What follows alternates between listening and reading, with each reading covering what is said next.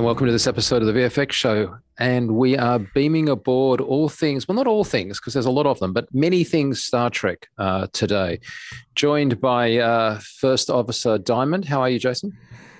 Oh, uh, the new, the new, uh, my brain's fried. the deck of the ship looks fantastic, Captain. Okay, and and Chief Science Officer Matt Wallin. How are you, Oh, Matt? I'm so glad that you made me science officer. I, I really wanted to. I should have worn my my blue shirt though for that. no But one's yes, in a I'm- red shirt. No yeah, one's no in a red red, shirt. no red shirts. No red shirt. Yeah. Yeah, no, I'm doing good. Thanks. So what we thought we'd do this week is compare the first two episodes of the TV show Picard. I'm going to call it a TV show. I know it streams, and uh, the first two episodes of Strange New Worlds, because uh, what's really interesting is that in this age of, I guess, post-COVID, but uh, with the streamers, uh, a, a sort of a series of events has led to an explosion of um, Paramount Plus commissioning these quite elaborate TV shows uh, all in the Star Trek universe. So whereas before you would go years before there was Picard, in fact, I think since the days of Next Generation spawning Deep Space Nine, we had this kind of overlapping uh, world. But no sooner had Picard finished than Strange New Worlds kicked off, and Discovery is also out there. Uh, they're using new technology in the case of things like Discovery. Uh, they're using um, Pixomondo's uh, Mm-hmm. LED volumes and stuff. So we thought let's have a let's have a look at it. But rather than try and cover everything, we'll just pick uh, these two apps to compare and contrast because the shows are kind of different uh, and in their own way pay homage to what came before, but in quite I think different ways. But but let's kick us off, Matt. Did you like Picard and did you like Strange New Worlds? And put it that way, would you even consider yourself a Trek person given how you are actually enshrined in the Star Wars world Yeah. as a stormtrooper? Yeah, yes, that's a great question. It's funny because I actually would say I I've become much more of a fan. I think I've always really liked both, but I've become much more of a fan of Star Trek. I think in the better part of the last several years, and I've actually started to lose interest in Star Wars. and I think what they've done with the kind of extended universe, these news stories in the Star Trek world, what Paramount's been doing, what um, uh, what's his name, Berman, and who's the showrunner on uh, Picard. Uh, It's the guy from Kirkman. Is that his name? Kurt, yeah, Kurtzman. Kurtzman.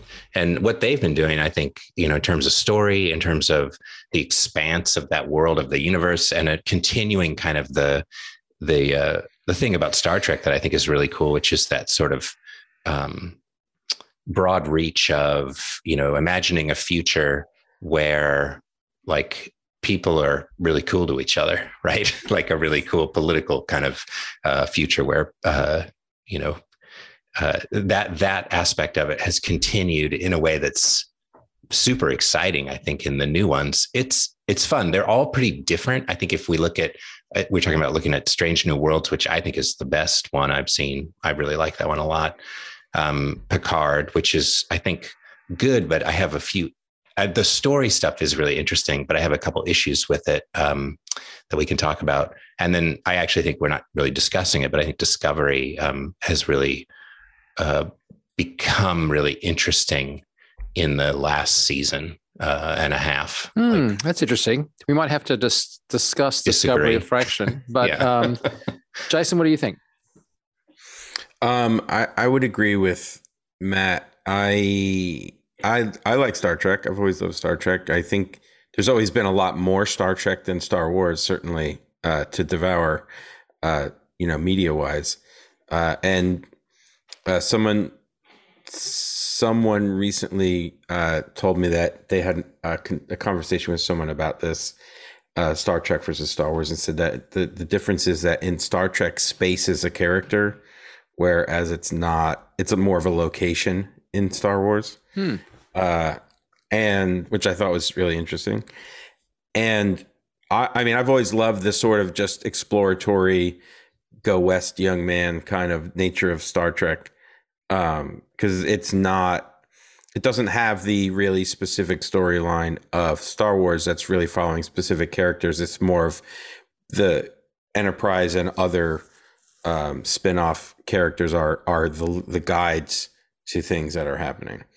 Um, but I would it agree almost has the chance to be more like the Twilight Zone or something, right? Where Yeah. like Yeah. in encapsulating single episodes, Mhm. unless some of the ones that have larger story arcs. Sorry, I didn't mean to cut you off, but No, no. I mean, and I think in the original Star Trek series, there wasn't that many larger arcs, although my canon knowledge of Star Trek TV is not as strong as Star Wars. But, uh, uh, and then, you know, I think later in Next Generation, they, they got a lot more uh, broader arced uh, stuff. It was But- still it was still episodically confined. Like there were characters that came back and themes that reemerged, but it wasn't this serialized version that we see in Yeah. Picard, where it's Mhm. like you get a cliffhanger at the end of the ep because you, you know, it's Yeah. unresolved. Whereas Yeah. Strange New Worlds is following that original Mhm. uh, series kind of model of we've got an episode, they're going to you know get in trouble, get out of trouble, and and Yeah. uh, and save the day. but But I would But I- agree with oh, real quick. I would agree with Matt that Strange New Worlds is the better overall. I haven't seen that much Discovery, and I've only really watched the episodes of both Picard and um, Strange New Worlds that we're going to be talking about. But just from that, uh, I think uh, I have some issues with Picard as well. Um, I think Strange New Worlds is is overall uh, a cooler show in general. Yeah, I mean, I guess for me, uh, so firstly, I don't think we should get into a whole discussion of comparing it to Star Wars, but I will say, like Mhm. Star Wars, the television shows that have been appearing, and you know, who's not looking forward to some of those that are coming out, Mhm. um, like the Obi Wan Kenobi show, but but they're still all big arc kind of productions, right? Like they Yeah. all work on the premise that we're going to have a narrative story and it's going to play out like a film, but in episodes. Whereas Strange New Worlds is the outlier here because that happens in Picard. It also happens in Discovery, but in Discovery, they kind of halve their, they sort of play it both ways. They kind of like have a, well, we're going to go down to this planet in furthering the A story, but kind of make the B story so strong that you do have a conclusion to it.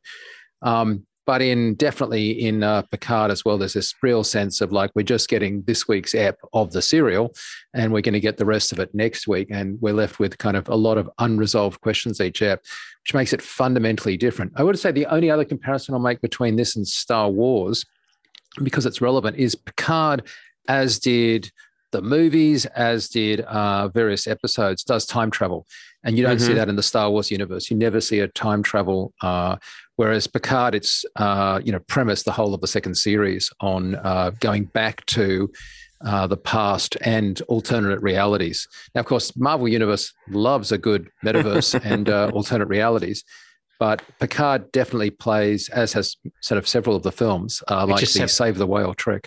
Yeah, and I just have to add, and I oh no, I won't mention Star Wars again, but I think the problem with what I've seen in the sort of uh, serialization of and the television Star Wars is the th- pro- problem for me anyway as a viewer is that I feel like the thing that they're doing is they're going and mining everything to leave no stone unturned where we have to find Yeah. out like why did you know that character in episode one fart you know or there's going to be a whole backstory to like reveal what it ate you know like the, I think that's like really crazy. They they're mining filling out holes. Yeah. Yeah, they're, they're, they're trying to squeeze blood from stones i think if a character said, "Yeah, we got these rebel things from here," it's like, great, let's make a movie about that. And um, the only way that they do that in Star Trek is that they keep on mining the opening uh, Kirk, you know, five-year mission to come up with names of shows, right? It's like, yeah Right. oh, yeah. there's a bit where he says "Strange New Worlds." Let's call let's call the next show that. Um, but yeah, we don't. But having said that, we are still in Strange New Worlds, fleshing out a prequel to the original series. Mhm. Um, but let's let's think about the just the two shows now and and, and leave those other ones uh, just to one side.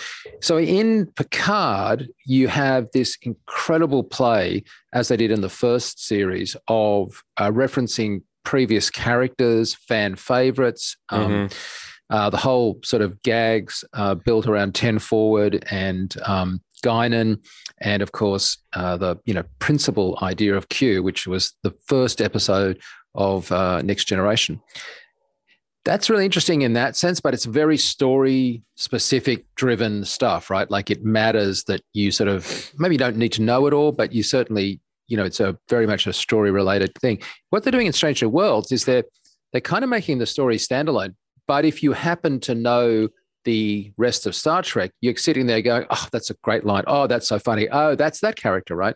Uh, but mm-hmm. they're not sort of saying, "Well, we're bringing in plot narrative devices in the same way that we're talking about in Picard." So Q obviously yeah, they're not existed. leaning into it as much yeah. as hard.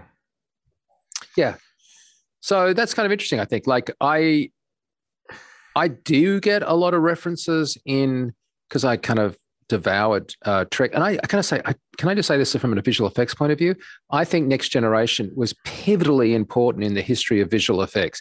It mm. was the point at which uh, digital visual effects became a reality because mm-hmm. Flame and uh, Henry and Harry had just come out, but they weren't operating at film res. So up at ILM, they were doing film opticals. Well, down at LA at uh, Pacific Ocean Post and um, CIS, and uh, is that right? Yeah, Composite Image Systems. Yeah, CIS, and uh, and other places like uh, Digital Magic were doing digital effects in mm-hmm. a revolutionary kind of way, and it it then sort of moved from there back up to San Francisco. Wouldn't you agree, Matt? Yeah, yeah. I mean, I think, you know, when you look back at the history of all that stuff with Next Generation, both the TV show and, you know, the original uh, sort of uh, title animation, the warp title animation and the slit scan uh, thing that John Knoll uh, and some of the team worked out to do that uh, opening shot um, is so cool. And then, yeah, that it went for so long uh, I don't know how many seasons there are, like seven or eight seasons of that or something. I don't even know. Uh, before they started seven, before they started making films, and you know, it it was such a um, not all of them, but there were so many like effects heavy uh, episodes uh, in the show. So yeah, there was a lot of opportunity to expand and to try to sort of do uh, in a transitional era. Um, yeah, a lot of work for television. Yeah, I, mean, I think it was one of the first. Really oh, go ahead. I was going to say, just remember the Abekas, like digital disc recorder, was like this hugely mm-hmm. significant right, thing right. that allowed yeah. them to do lots of multi-layering up, but it had like a mm-hmm. finite uh, amount of, you know, literally frames it could hold, and so you would be designing these shots that like ping pong them uh, between different Abekases to try and do it. You couldn't run shots off hard drive back then.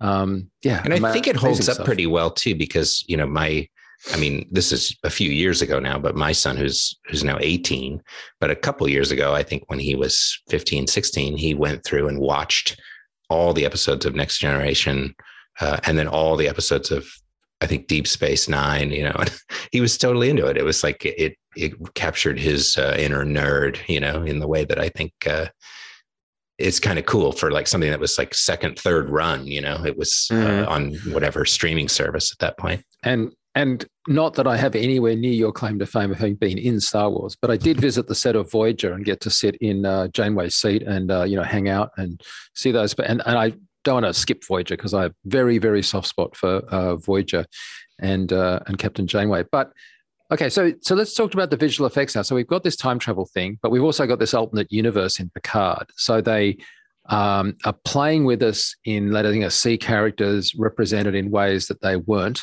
uh, but they're very familiar characters. Um, and so that requires them to create alternate worlds before they go back to sort of present day and can use standard, um, uh, you know, streets of LA.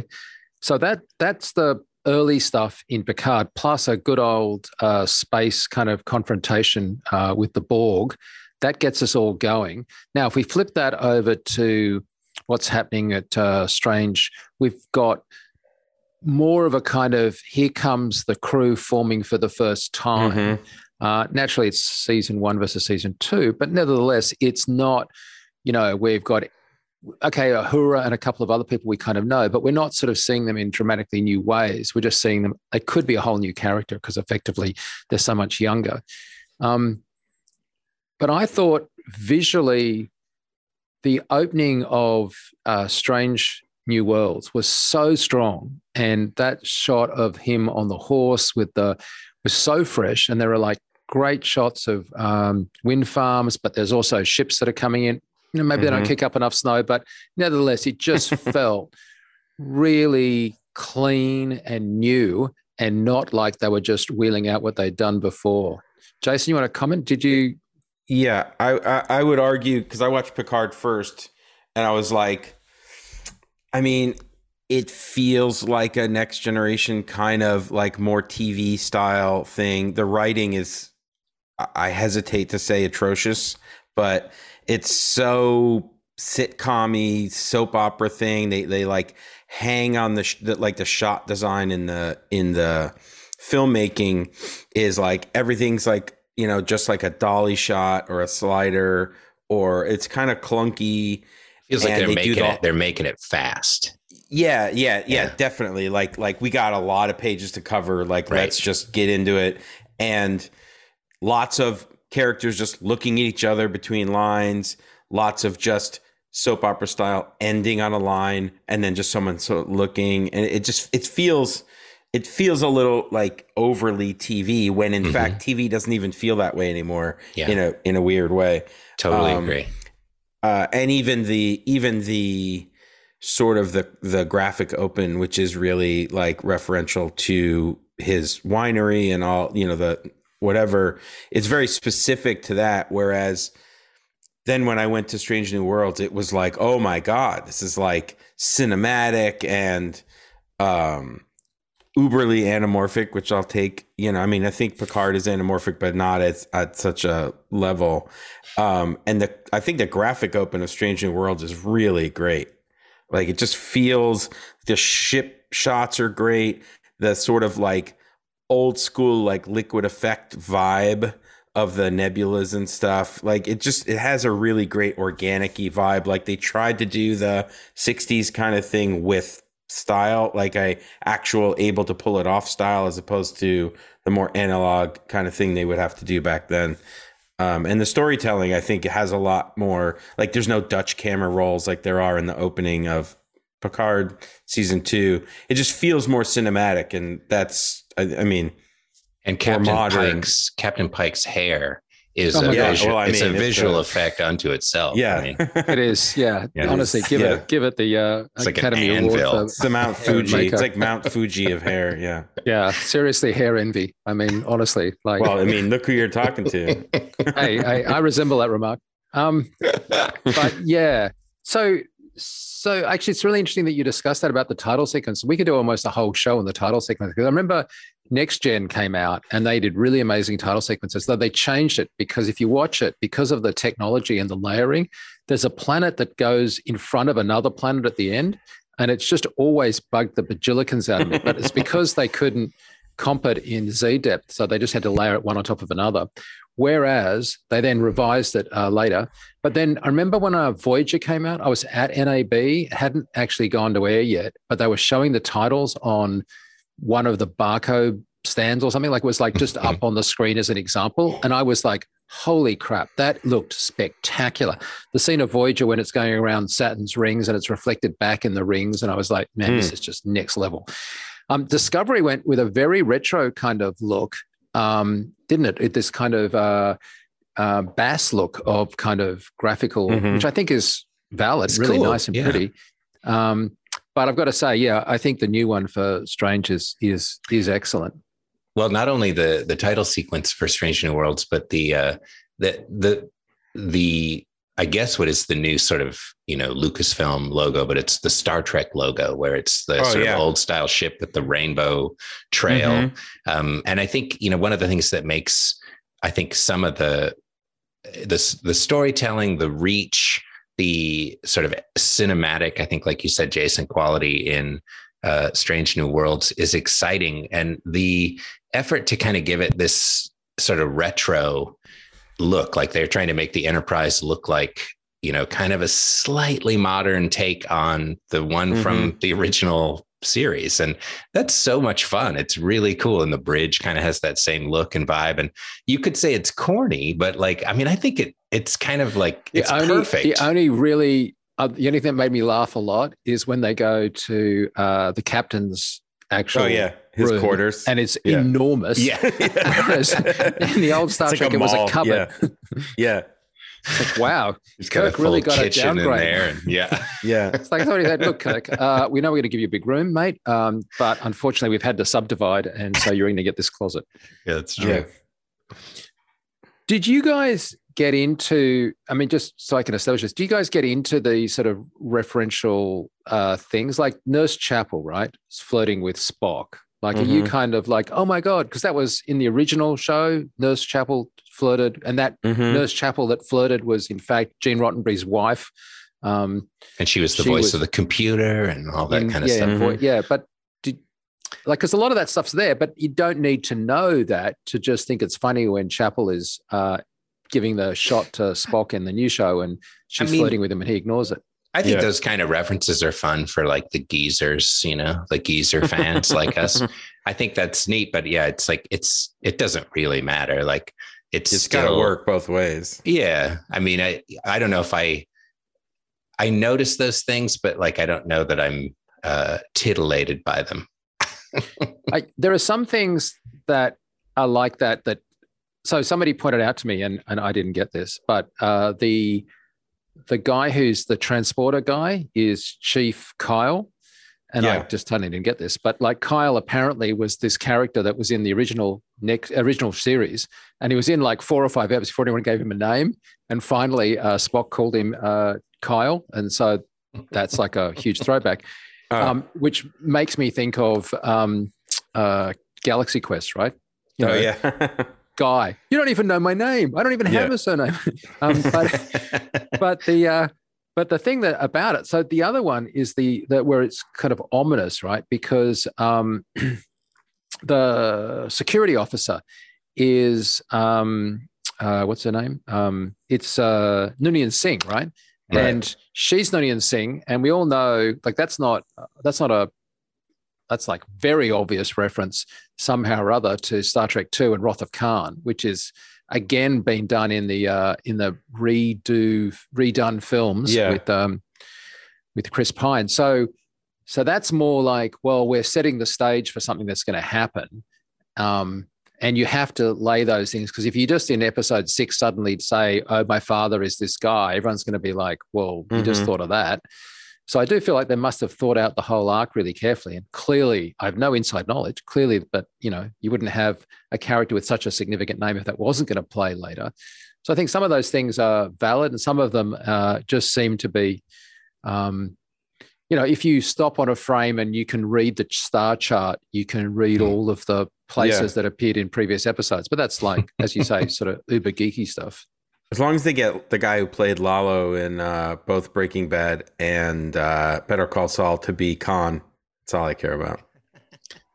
Because it was, um, yeah, it was uh, Doctor Strange played him in the Chris Pine movie, yeah, right? Um, yeah, yeah. Uh, who am I trying to say? I, I only recognized Ricardo Montalban.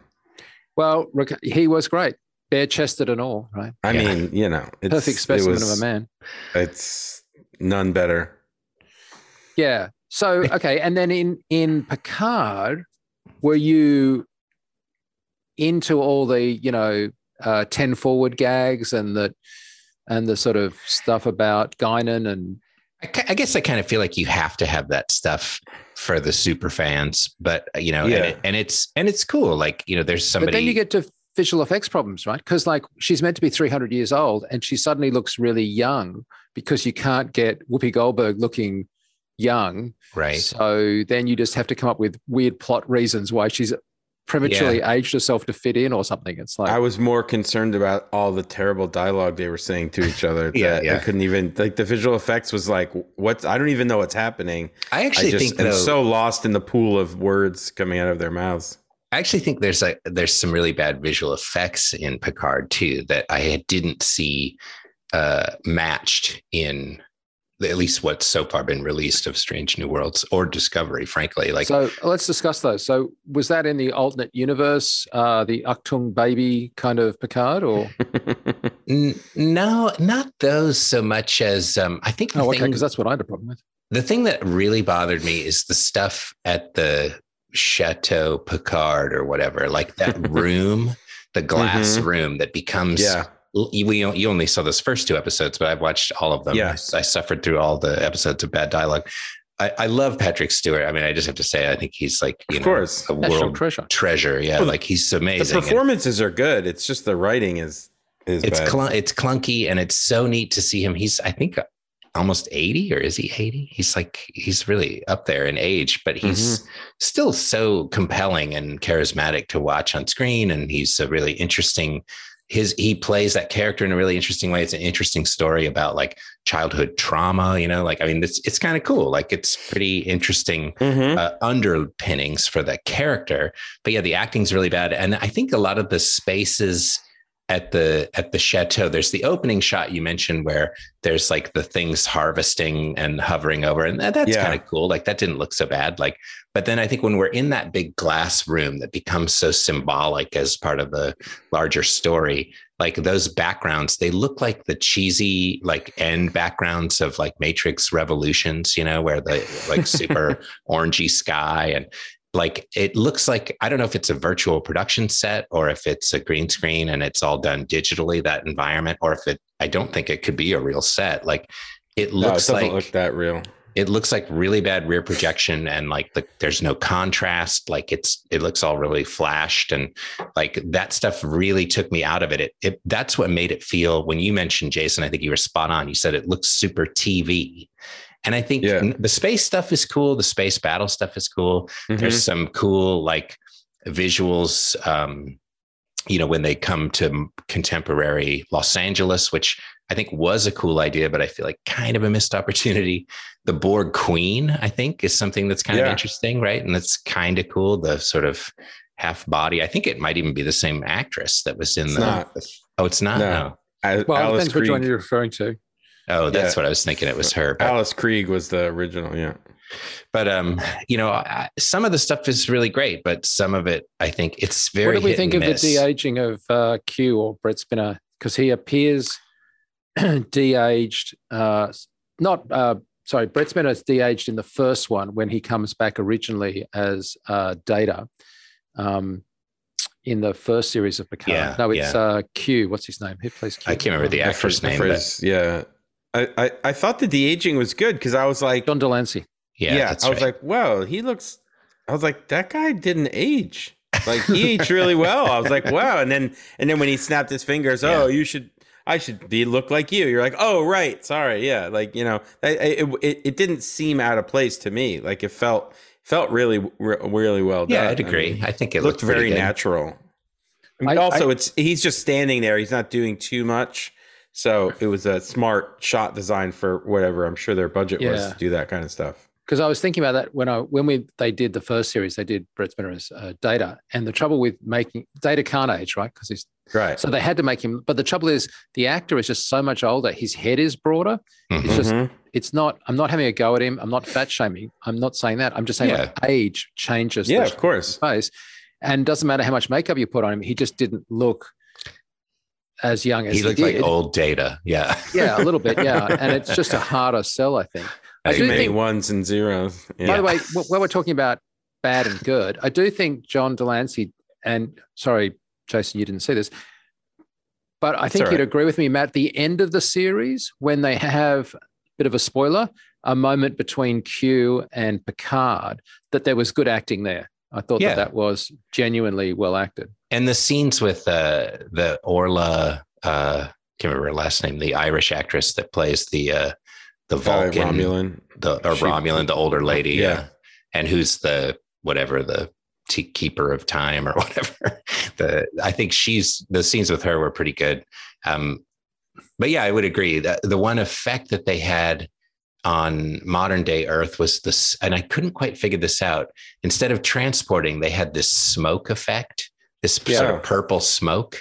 Well, that's because it's a different, uh, different it? character. Right, but but I don't know if you noticed this, and I don't know if this was intentional or not.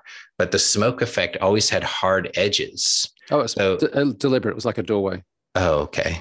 I, that did that. It didn't play that way for me watching it. I was like, it. It looks like they couldn't like they they it looked like it was clipped you know like yeah no if it if it had been a clip it would have been the most horrendous but no they they played that as a doorway hmm. I, that was like so a design flaw for me i just yeah. was like eh. the design Didn't... flaw for me was was alison pill singing in uh, the middle of the oh. series but again you didn't have to get that one jason but it was like uh, pretty uh, tough uh, yeah spontaneously breaking into song for no apparent reason and guess what uh, the person that's spontaneously singing it, no one expects, has a search uh, spotlight uh, operator who happens to fire up and follow her around the stage. It's like that was handy. Like It's we just like, happen to have uh, a guy standing by in case anyone spontaneously, you know, breaks into song here. Yeah, I mean it's like a Magnolia moment, but uh, Um, no, no, I- no raining frogs. Yeah, I would say though that I think like you know the effects. It didn't feel like they had the same kind of budget uh, in No. Picard season two as they put into those first couple episodes of Strange New Worlds, in- my opinion. And it didn't look like they had the same level of an effects budget, even. Um, but I do but also, think that. oh, go ahead.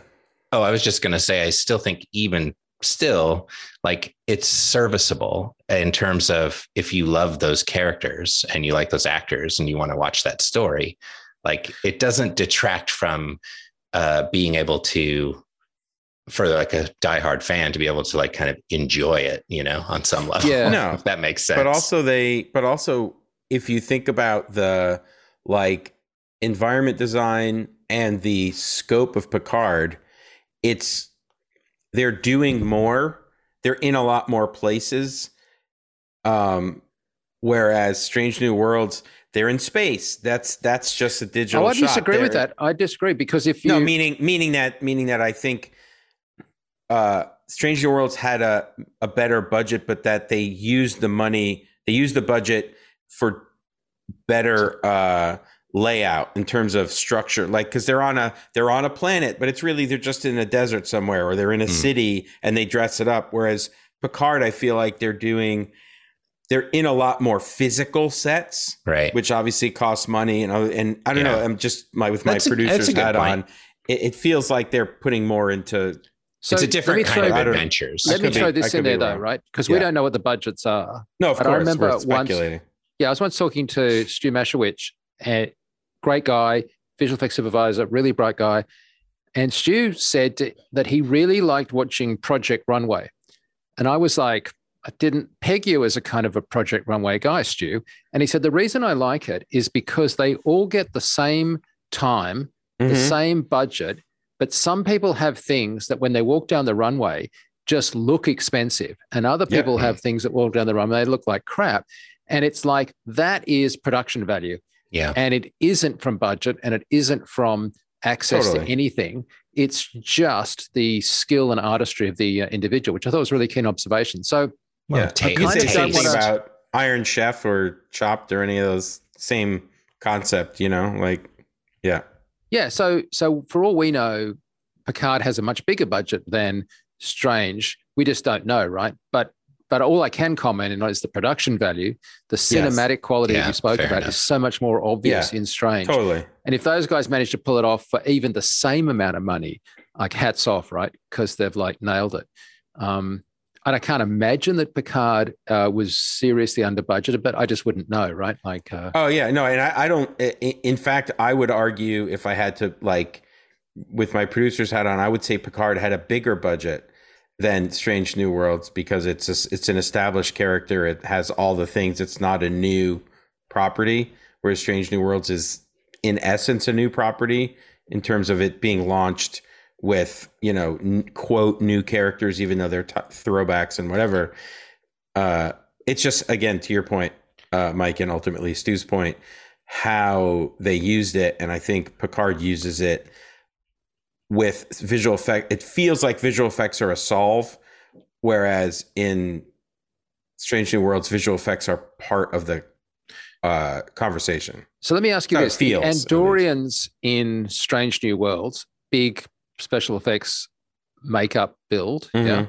and we've got the Borg Queen in Picard. So they're both clearly practical Mhm. What what do we think about those? Do we feel like they're comparable or that that one is better than the other? Because they're both, you know, strange colored, major prosthetics.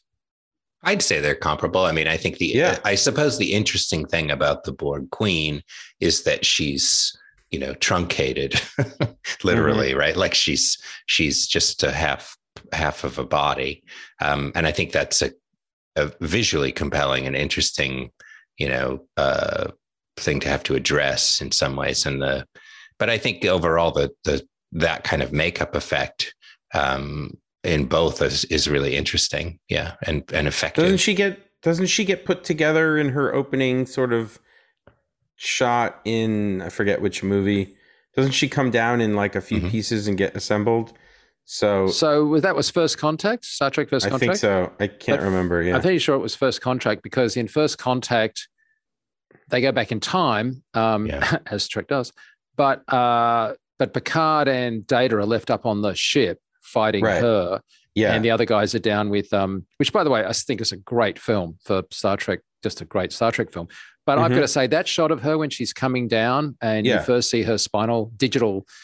Let's face it, very much Terminator spinal. Uh, oh God, I thought that was the best shot. I mean, that was, Mhm. and It technically, still is a pretty cool shot. Yeah, the, Yeah, and the way they did it is really. Uh, There's it's a cool. breakdown. Somebody put it the breakdown. I think on Twitter. Yeah, Might have been Todd, but probably um, Todd. Yeah, yeah, uh, it's pretty phenomenal when you look at how it's all broken down uh, and what what she had to do physically versus prosthetics versus additional work, and you know, I think it's mostly practical. No, yeah. Matt, did you work with Todd?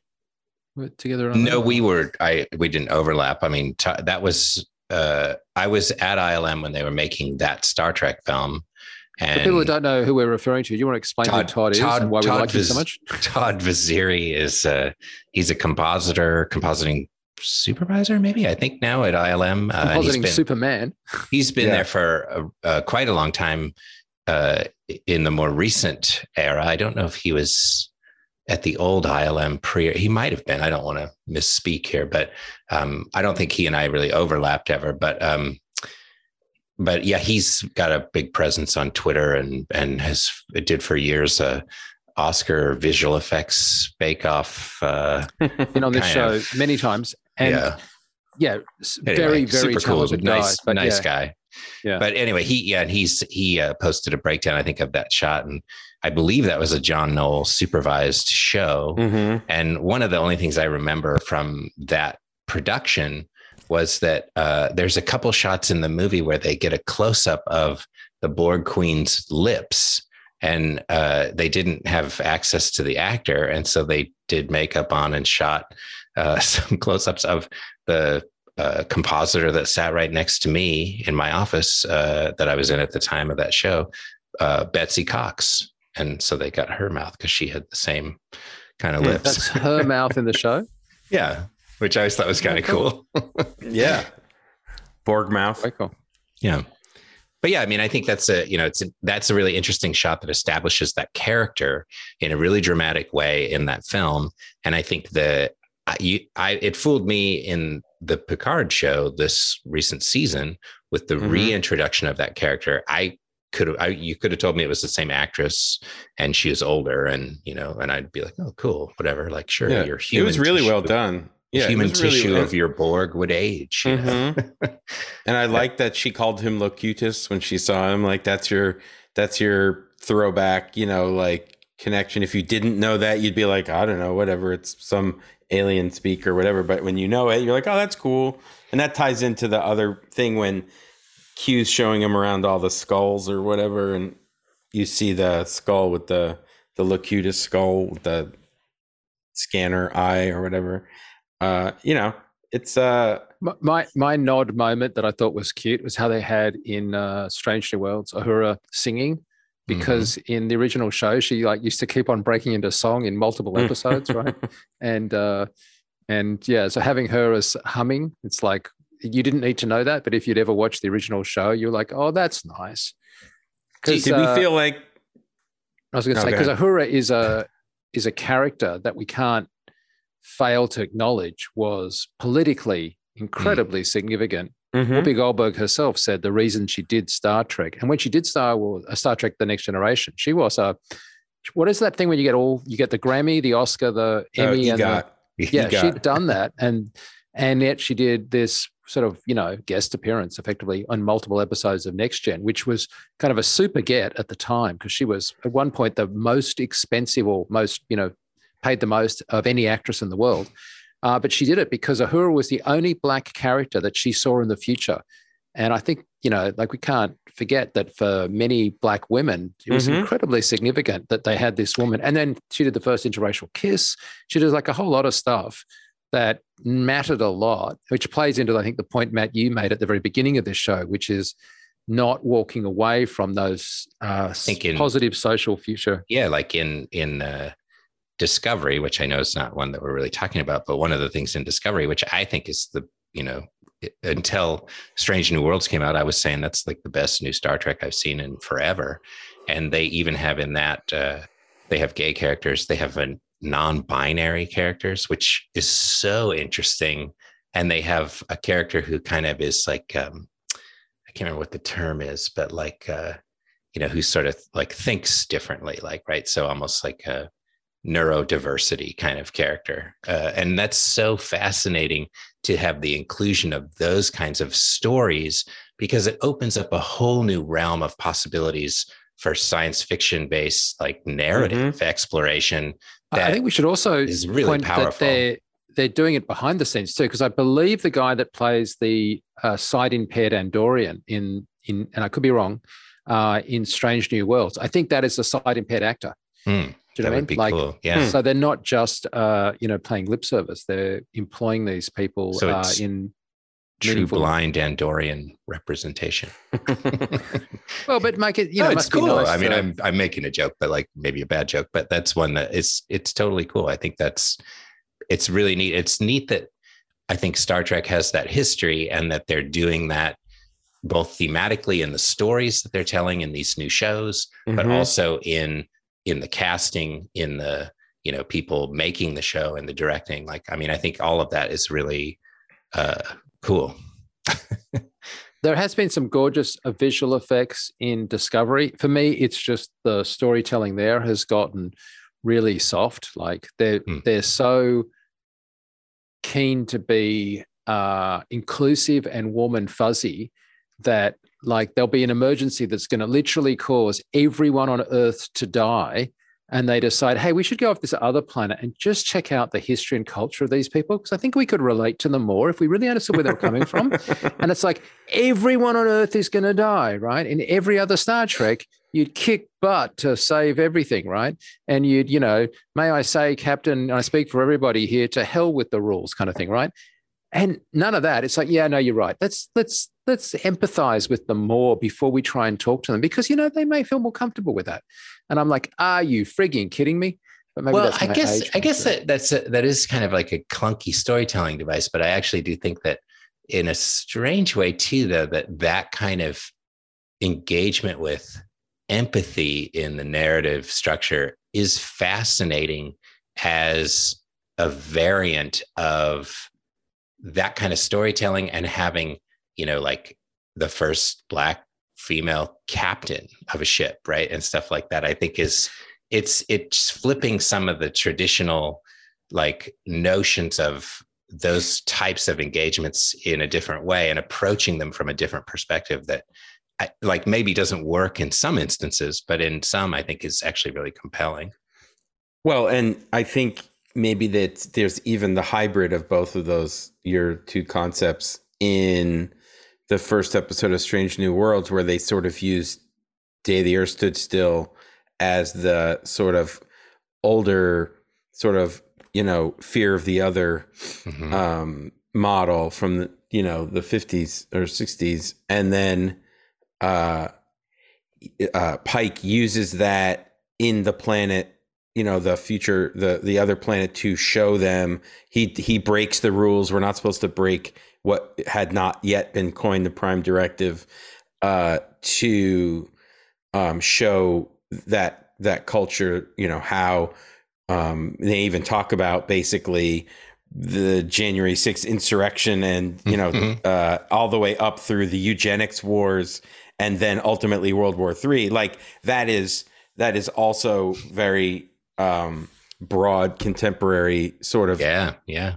inclusionary in a sense, but then working together to show them how maybe they should work together and understand each other. And it's sort of it's the encapsulation of all of those things See, what I like Um, about Strange New Worlds is that they have they it feels inclusive, it feels Yeah. uh, engaging and empathy, but they don't they don't say, yeah, but if we make the captain kind of like a, a dude, then we're going to automatically have toxic masculinity.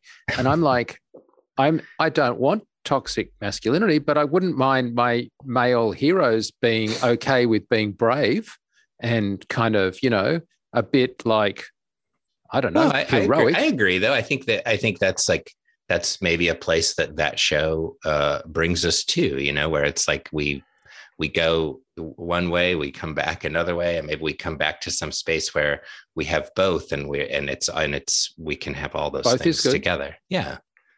I mean, I I, I was going to ask you really quick though too. I wanted to ask you guys about virtual production in these shows because it does Mhm. appear to me that there is a significant amount of virtual production, certainly in Strange New Worlds on the planet. Um, the when they go to the whatever that where they sing, where she sings to the thing, right? Mhm. And in Discovery, I know they do that. I'm not sure if I'm seeing that in Picard, although I think it is in the ship, right? In what's his name, ship, the Well, no. So interestingly, Rios or whatever. so yeah, Rios' ship. So interestingly, uh, Pixomondo set up a stage in Canada, and that that's been used for uh, not for Picard, but for the other shows. Mhm. So Picard wasn't using that virtual stage. Um, so it was initially made for Discovery, right? yeah, Discovery. Well, that yeah. So that's been booked by Paramount, and so Discovery. Like there'll be an episode where the, in Discovery they went down to an ice planet, right, and there was just like all snow everywhere, and that would just not have been feasible without it because you have to have Yeah. you know wide shots of mountains and snow, and you can do something in the foreground, but like let's face it, without that, you just got that problem of let's have a couple of rocks right behind them so we can't see beyond that. Um, so that's how they solved it in Discovery, and and thus in um, so there's some. I, I don't believe that they're using anybody else's major LED stage on Picard. They may have shot some stuff that way. By the way, did you guys see the Batman uh, ILM? So I think that surprised a lot of people how Oh much my they used uh, the uh, the LED volume in that show. I Greig Fraser.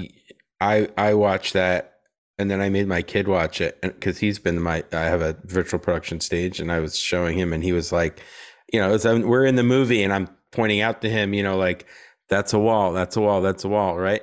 And and then we used watch that breakdown reel and you're like, holy shit, there's like so much more like the driving stuff with a gimbal, you know, on the car, um, all the motorcycle stuff. Like there's an insane amount. Of, they made that cove. That cove is a giant cave, but they they really worked the hell out of that. And of course, Fraser would be the guy to do that, to be able like he's the m- most technically proficient guy on the on an LED wall. I would I would imagine at this point. And it Because looks interesting is that great, that's, but that's it's television bad. LED versus feature LED. It's too bad though that that Batman movie had zero character development. It was super boring. But we're not talking about that right now. Oh, we're talking sorry. about LED walls. And Yeah. no, but I will say, like in the Batman, when I was watching in the cinema, when they were standing uh, in the disused building with the view out over yeah, Gotham, I was like, wall. Um, totally. but but I didn't go wall looked in a way. Yeah, exactly, exactly. You can pick that they did it with a wall, but it wasn't like you were going, "Oh my god, that looks so fake," or "Oh my god, that looks so you know crappy." Yeah, it didn't take Um, me out of it. It made me more excited because I was Yeah. like, oh, off to the left in the opening shot of that scene is the sun at the very low end of a building. And you're like, it's either coming up or going down. And it would only be there for like two minutes. There's no way you could shoot that whole scene. Just logically, you'd say it's a wall. But to have that beautiful light, you know, soft light kind of coming in and wrapping around them and black and all the, you know, sort of graphic visuals. it's awesome when those things work and they work really Yeah. well. But I do think that there are in Discovery, there's uh and sorry, Jason, this is one you haven't seen probably, but No, go ahead. but in Discovery, there's a scene, I think it's in the most recent season towards the end where they're like the on hangar some bay? No, they're on this like planetoid with these like creatures that are they're trying to communicate with these big giant oh, that's the creatures. final ep of Discovery when they're. Yeah, Yeah, I thought you were talking like- about before they get there. They're in a hangar, uh, as as they were in the starbase before they headed out at the beginning Mm-hmm. of Discovery, And in those shots, I will say this: they get huge production value Yeah. out of being able to have expansive, big ass environments. And I think that's that's a really big play. Like you can't. There's a show that's just come out called the um, the Time Traveler's Wife. Mhm. Oh yeah, my friend was a visual effects supervisor on that. We should Okay, get him on. Okay, so I'd love to discuss that, but it's not a visual effect. It's a it's a criticism of the DOP, if anyone. Mhm. Um, there's a she's the, the first episode. This little girl is running through a field, and clearly we know what's going to happen, right? She's running with clothes, so she's going to put them down. If anyone's not seen this TV show, there's also a film. The same thing happens in the film with Eric Mhm. Bana. He comes back. He's a man. She's a young girl, and uh, she has to bring him clothes because he's in the bushes and he's naked. It's not slutty or um or child pornography ish. Like it's not horrible. No, but I mean, it's not like a, it sounds bad, Yeah, right? sure. Like, no, yeah, it's- not- it's not icky. But my point is, uh, so when she's running, gorgeous photography, right? Nice tracking shots, you know, just the sort of stuff you'd shoot, Jason, like really nice kind of oh well, thank lit you. stuff. But she then turns a corner and comes into where he's going to be in the bushes and she's going to be, and they're clearly going to come back to this spot several times. It is so obviously that the lighting is uh, you're on set.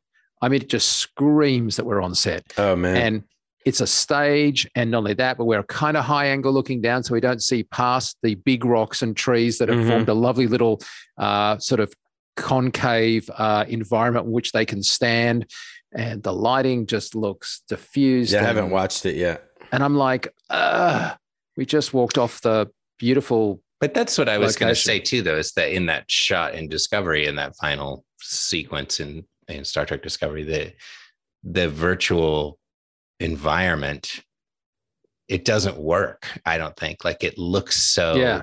like what it is. Like, and it's a design problem and a shot design problem in a way. I think because it's trying to create a big vista, and it's a vista that it can't quite achieve in that way. It would have it worked didn't feel like the grand canyon did it where if you were standing on the grand Right. canyon it would have that yeah It might have worked better as a more traditional visual effects shot, like where you're building assets in a different way and compositing it if it was indeed virtual production, which I don't know. I guess the problem sure, now is we need in shot design to bridge the short uh, area that's in front of the actors that's real Yeah. and the distant stuff. Mhm. And I think that Mandalorian did that pretty well. Like they had ships that were in the room with them that then went into the wall. Yeah. And that was a hard ask, but it Yeah. didn't make it feel like there's the here's the safe area that I'm standing, and then over there is awesomeness. And I, I know I can't go over there because it's going to be a wall, right?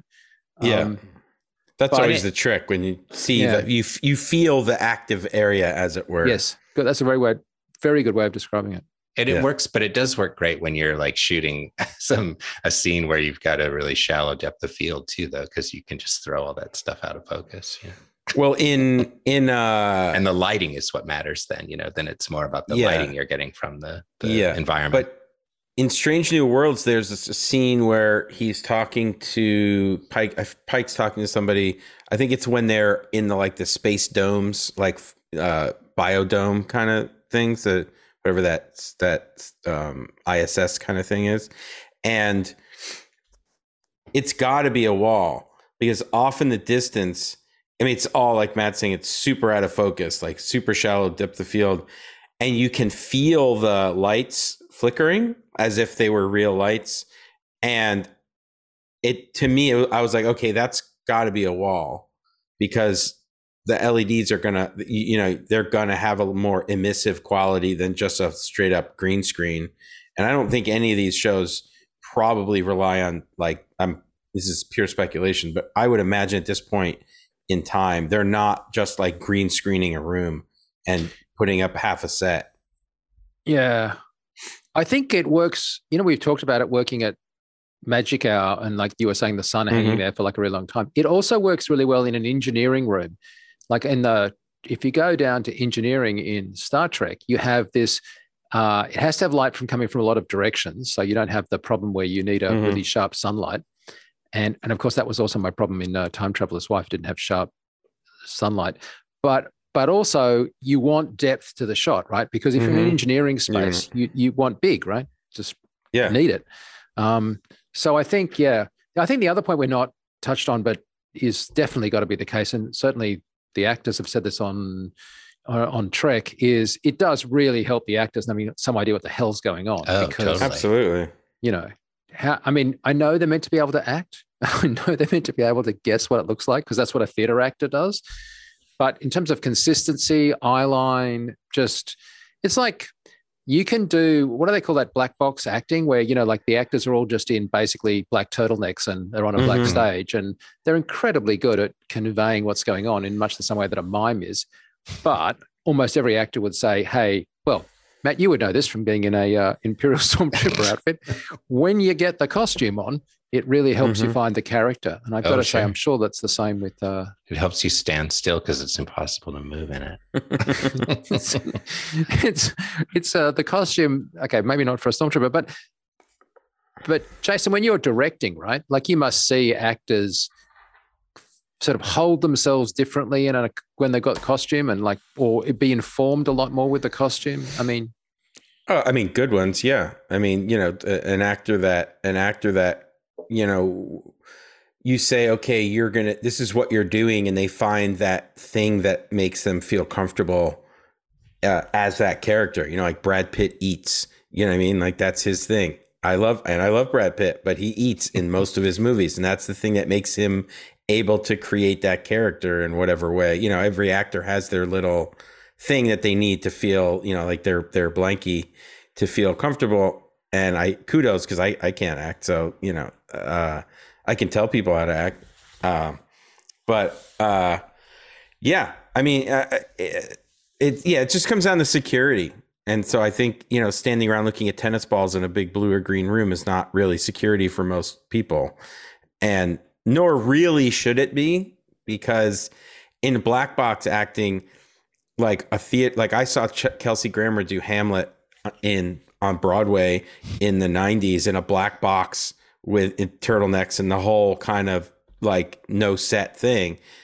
But you're actually physically there. You're not meant to imagine something beyond it. It's it's just a stylized version of something whereas you know, a big visual effects shot with green or blue screen, you're meant to see a building off in the distance and then a big dragon's head that comes down, but it's a tennis ball and a guy with a fishing pole, you know. And that can't be easy. Uh, and then you know, so t- to your point, having the LED volume uh, to really feel also heat. You know, gets warm in those things. You get a little environment. You get interactive lighting. God forbid there's something moving. You can, you know, it, it's in your peripheral vision. There's there's light hitting you. Like you, you feel like you're there.